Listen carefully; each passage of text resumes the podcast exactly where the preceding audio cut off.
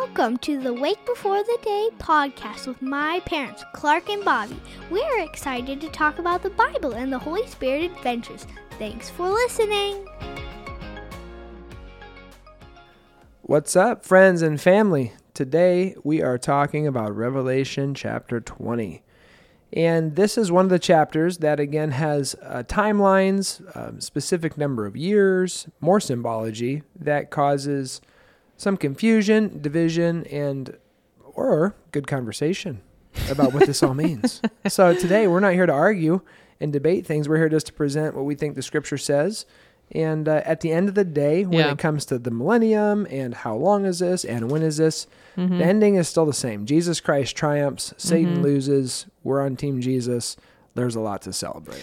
Yeah, I think that the victory is what gives us the like the hope.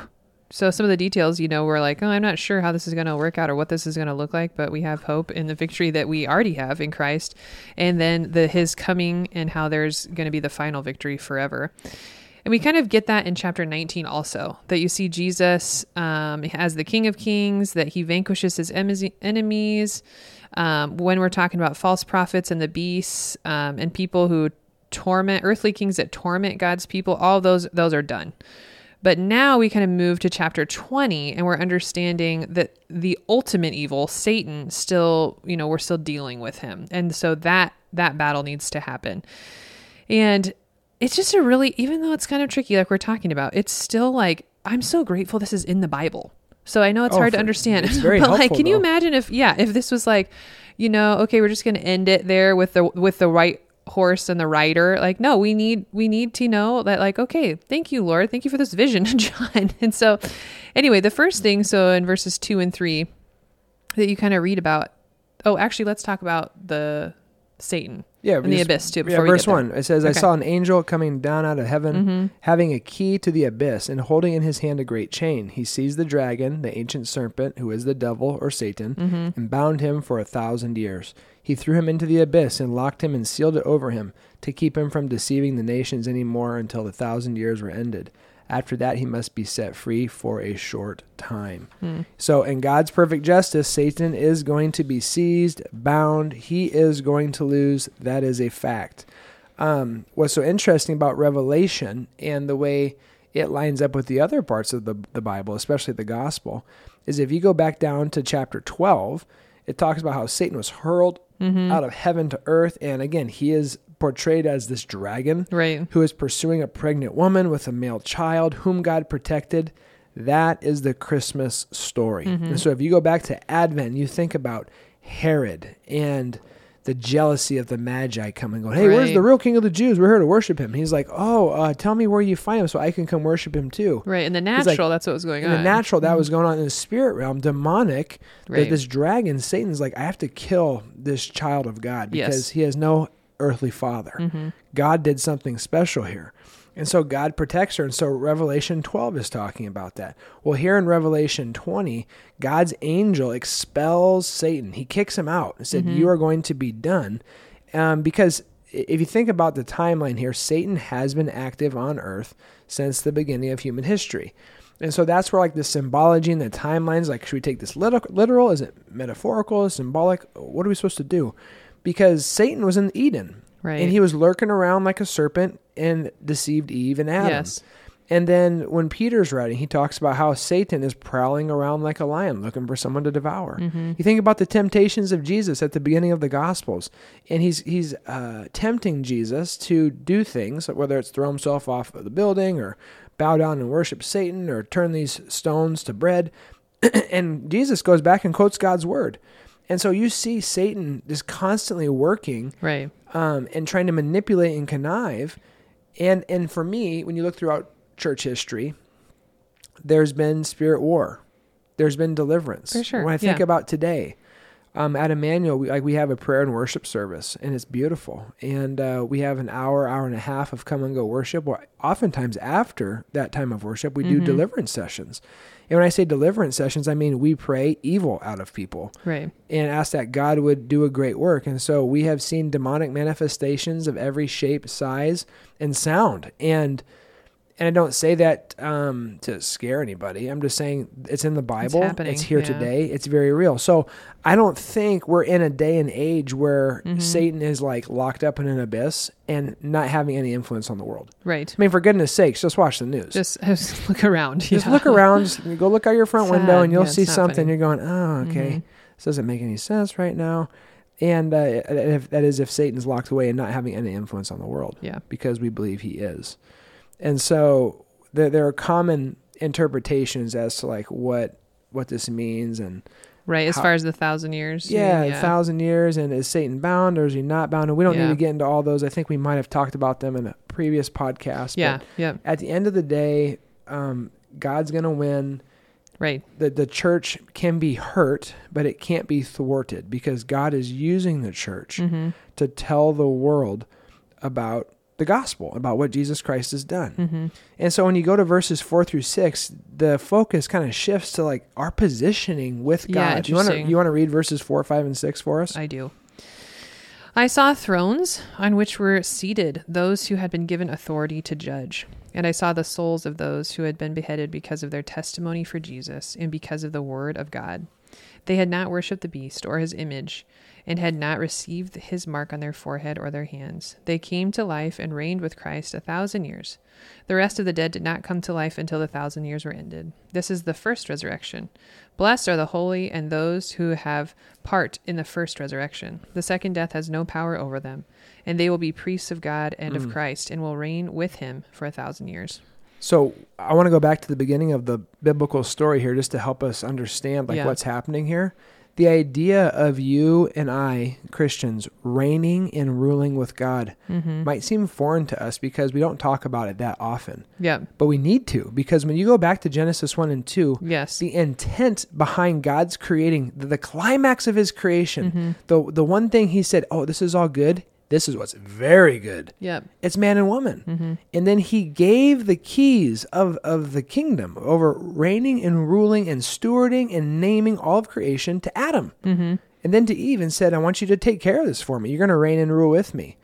And then when Adam and Eve did not listen to God, they, they forfeited those keys over to Satan. Mm-hmm. What's happening now is we've come full circle and God's saying, Hey, I, I vanquished evil. Satan has been defeated.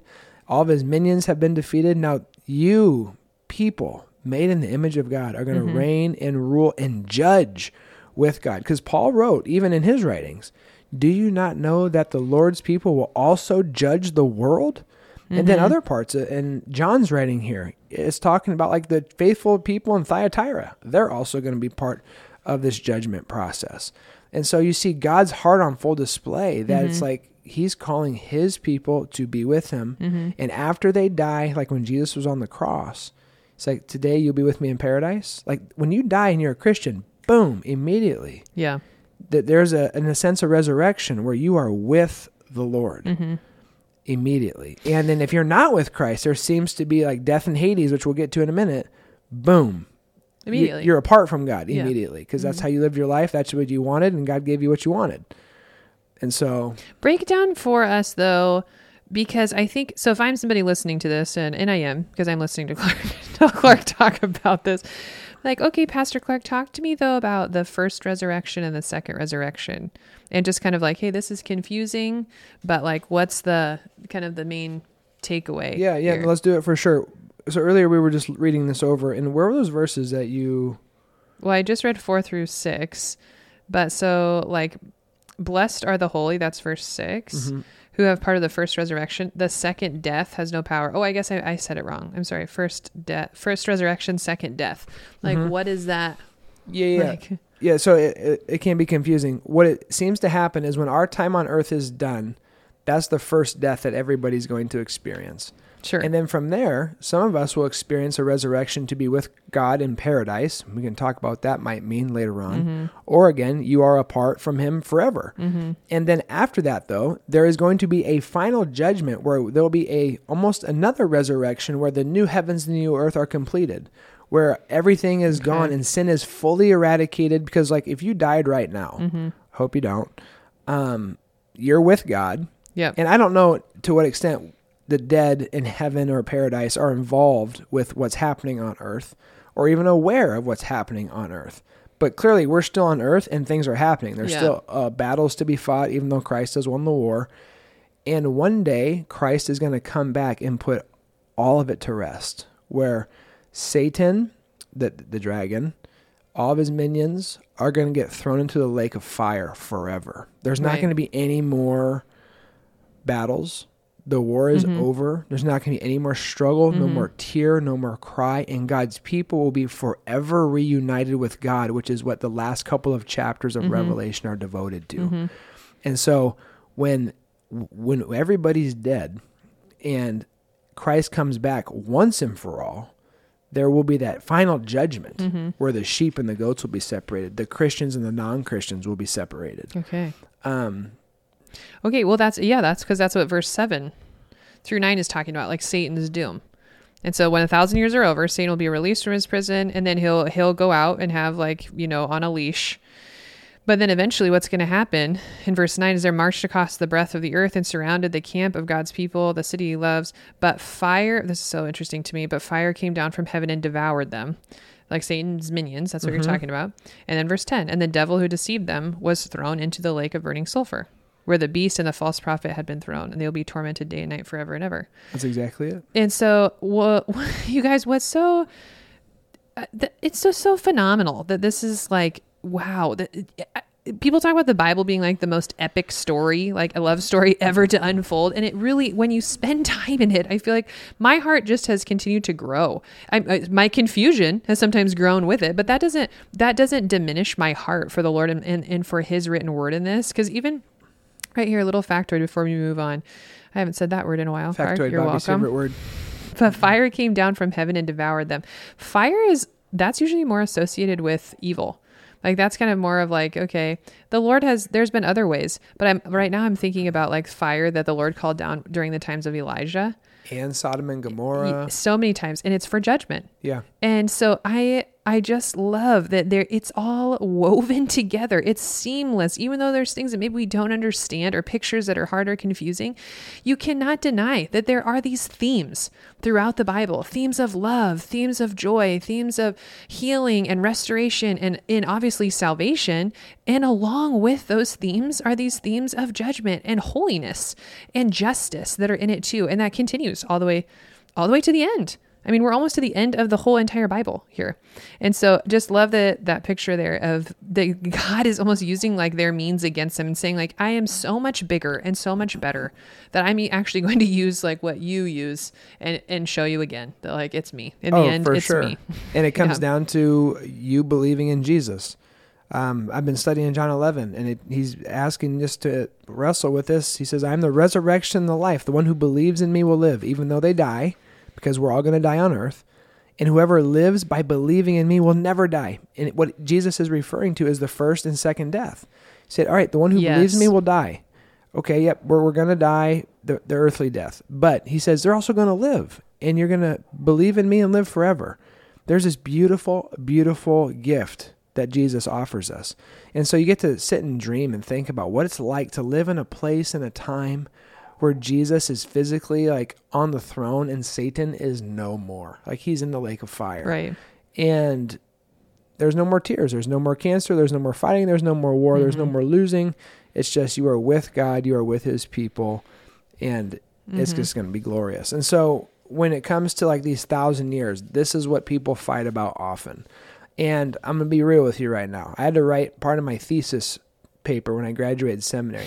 That Oh. that bad boy was like 96 pages or something like that. I don't like to reflect on that. No. I was not all that enjoyable. Um, part of it was dealing with um, eschatology, the end times, Yeah. and the millennium, and what do you do with this thousand years? And it's important to think through for a couple of reasons. But there's three camps that I'm just going to briefly share. We're not going to debate it, fight about it.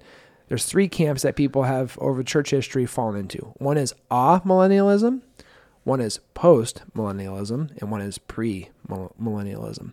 The amillennial camp means that that thousand years of the church, that thousand years is um is uh there's no real millennium. It's uh, symbolic in that Satan has been bound, yes, but that there is a battle at hand right now. That um, like Satan cannot seduce the church because God promised not to let His people go. And but there's it's not a literal thousand years. And so right now, if you look around the world, you can see again a tension between the good and the evil, the Mhm. glory of God and the kingdom of God versus the ways of this world. And so uh, that's where I actually landed as I wrestled with this. The second camp is postmillennialism, and postmillennialists believe that the thousand years represents the present time, right now, or possibly a future age when nations believe in Christ and Satan is held back from confusing the nations. My thing is, again, have you opened your eyes and read the news or looked on Twitter lately? I do not think that Satan is bound right now. Mm-hmm. I say that from just observing the world and also from personal experience, where there's deliverance and all that. Like Satan and demons are very real. Um, the last one, though, is that pre millennialism camp. And that is that Jesus is going to defeat the beast or the Antichrist and establish his kingdom, and then there'll be an imprisonment of Satan. And that is like the false prophet and the beast have been defeated in chapter 19. Then Satan's restrained in chapter 20. And then after that, the resurrection of God's people will occur. And then there'll be a thousand year reign with Christ to represent this long period of earthly peace and prosperity. So some people think that might be coming. It might. But when I read, uh, especially First and Thess- Second Thessalonians, talk a lot about this. And you read Mhm. Revelation, the amillennial um, stance makes most sense to me. But again, if you don't agree with me, don't email me. I'm not. I don't think it's worth fighting about. I'm just reading this, thinking, okay, there's a Mhm. battle. Jesus is going to win. God's people are going to re- be redeemed. That's enough for me. Yeah. Um, because it, when you go to verses 7, 8, and 9, though, it does talk about how Satan is going to be released and how there will be Mhm. deception. It says that Satan will be re- released at the end of the thousand years, and it's going to be a, a futile attempts because he's going to still try to overthrow the purpo- purposes of God, and he's going to be tormenting the unbelievers who are there. And the image I have in my head, I think I said this in a previous podcast, is like when you cut the head off a rattlesnake, the rattlesnake's head can still reach out and try to bite. Mm-hmm. Satan's lost. Yep. I mean, Christ has already gone to the cross and resurrected, and the Spirit's already been poured out. So Mhm. he is just trying to inflict pain on his way down. That ship's sinking. And again, though, what, what it just shows me here when it comes to the judgment of Satan and then verses 11 through 15, the judgment of the dead, it shows you how depraved the human heart is if the Holy Spirit and Jesus do not reside there. And again, you go back to other the, the the portions of Revelation where judgments come, the bowls of wrath have been poured out, the trumpets Right. have been blown, and the people are trying to hide behind a rock, or they're like doing something else instead of repenting. They still don't repent, and you're like, Mhm. goodness gracious, it's still just not happening here. Um, you're not turning to the Lord, and that, that's a little bit of a bummer. But be backtrack again, again, verses nine and ten. That's where like that that key is, like you said, Satan's thrown into the, the lake of fire. Yeah. Um, he's lost. Christ is won. It's gorgeous. It is. I think this is kind of the we've talked about this and how it's like, wow, there's been so many judgments in the book of Revelation. Wow, there's so many battles. How many here's the thing, how long has the earth like been yearning and crying out for this? And I'm not even just talking humans. I'm talking the earth. Creation saying, yeah. Come, come, Jesus, come.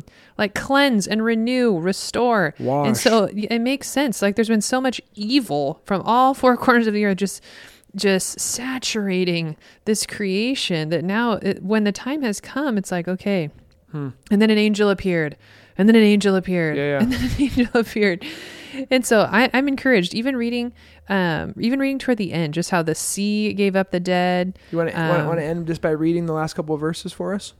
Verses like eleven through fifteen. Have we already read Sure. those or no? No, here we so. go. Then I saw a great white throne, and him who was seated on it. Earth and sky fled from his presence, and there was no place for them. And I saw the dead, great and small, standing before the throne, and the books were opened. Another book was opened, which is the book of life. The dead were judged according to what they had done, as recorded in the books. The sea gave up the dead that were in it, and death and Hades gave up the dead that were in them, and each person was judged according to what they had done.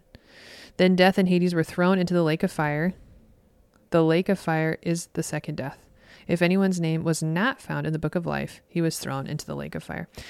See, these are the things I feel like that we read and it's like, oh, this is so uncomfortable. When you're in Christ, it is uncomfortable. When you are in Christ, though, and when we understand that in judgment, Christ, the fa- we're seen as Jesus shining. And so Yeah. our deeds and what we've done and, and I don't know with the the actual, you know, recording what will be written down if if like uh, under Bobby Bobbie Korver will just say like talk to Jesus. Like who knows what is actually recorded or maybe it is every everything that I how I have sinned and I have grieved against God and and how I'm still found in Christ because he found me. I, I don't know what it actually looks like, but these sobering conversations with people like we kind of said in a couple podcasts ago already too that like some folks um just maybe we do need a really um, kind of apologetics, really mindful, tons of facts and statistics. We need to talk these things out, or or maybe we really do need to lay hands in prayer on some folks. You know, however the Lord's gonna act in their lives and bring them back to Him. And some folks need to just hear like, "You're gonna die." Yeah. There is going to be judgment. We're going to die. We are. And it's going to be a beautiful thing to be found in Christ and to be able to read chapter 21 and know, like, that's me. I'm there. Uh, because we talk about that with our kids. Like, hey, why are you guys going to heaven? Are you, are you guys going to heaven? Yeah. Because the answer is yes. And we always want our kids to know. The answer is yes. The answer is I don't know. And the answer is yes, be- not because of, you know, all these great things that you did, but it's because your name is in the book of life because of what Jesus did. That's right. And so just instilling that. So when so when they read Revelation 20, it'll be like, okay, okay, Lord, I, I, I'm, I'm a little nervous. I I don't understand it, but I'm in you. I'm mm-hmm. hidden in you. And my name is written down in the book of life. Amen. You guys. Hey, thanks for for tuning in. We got two more podcasts to go, and then the book of Revelation will be wrapped. Wow. So thanks for joining us on this journey. We hope that you've met the Lord in this study, and uh, we'll enjoy the last two chapters. God bless you. The Lord bless you and keep you. Don't make his face shine on you and be gracious to you. The Lord turn his face towards you and give him his peace. Have a great day.